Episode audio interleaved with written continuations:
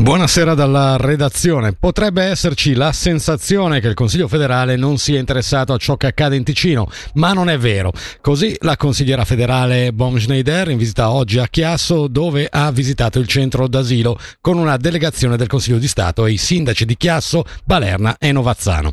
La consigliera federale a capo del Dipartimento di Giustizia e Polizia ha dichiarato inoltre di comprendere come possa essere difficile avere fiducia nella politica quando non si vede evolvere una situazione situazione, ribadendo tuttavia di aver personalmente verificato che i controlli alle frontiere esistono e sono efficaci. Il fatto che una parte della popolazione ticinese sia insoddisfatta ed insicura è un elemento di cui dobbiamo tenere conto. Se i commercianti subiscono furti, le donne non si sentono al sicuro sui mezzi pubblici, se degli agenti di polizia vengono aggrediti, serve adottare delle misure.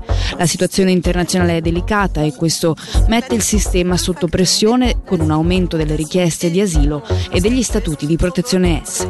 Saturation di strutture federali ordinaire. Il presidente del governo ticinese Raffaele De Rosa durante l'incontro ha inoltre sottolineato la necessità di rivedere la strategia e il sostegno al, canton- al cantone, per esempio riducendo il numero di richiedenti asilo nel centro di Chiasso e rendendo più celeri le pratiche di rimpatrio.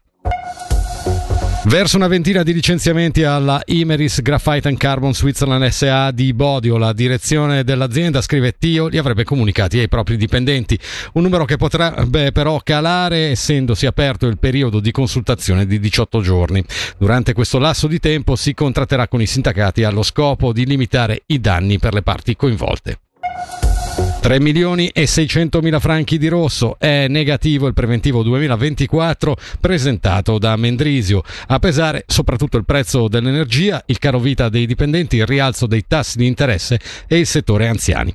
Tra le note liete l'aumento del numero di aziende attive nel comune con una stima più alta del gettito fiscale e il moltiplicatore d'imposta intatto al 77 scusate, per cento. E con questo per il momento dalla redazione è tutto, l'informazione su Radio Ticino torna tra un Sonora.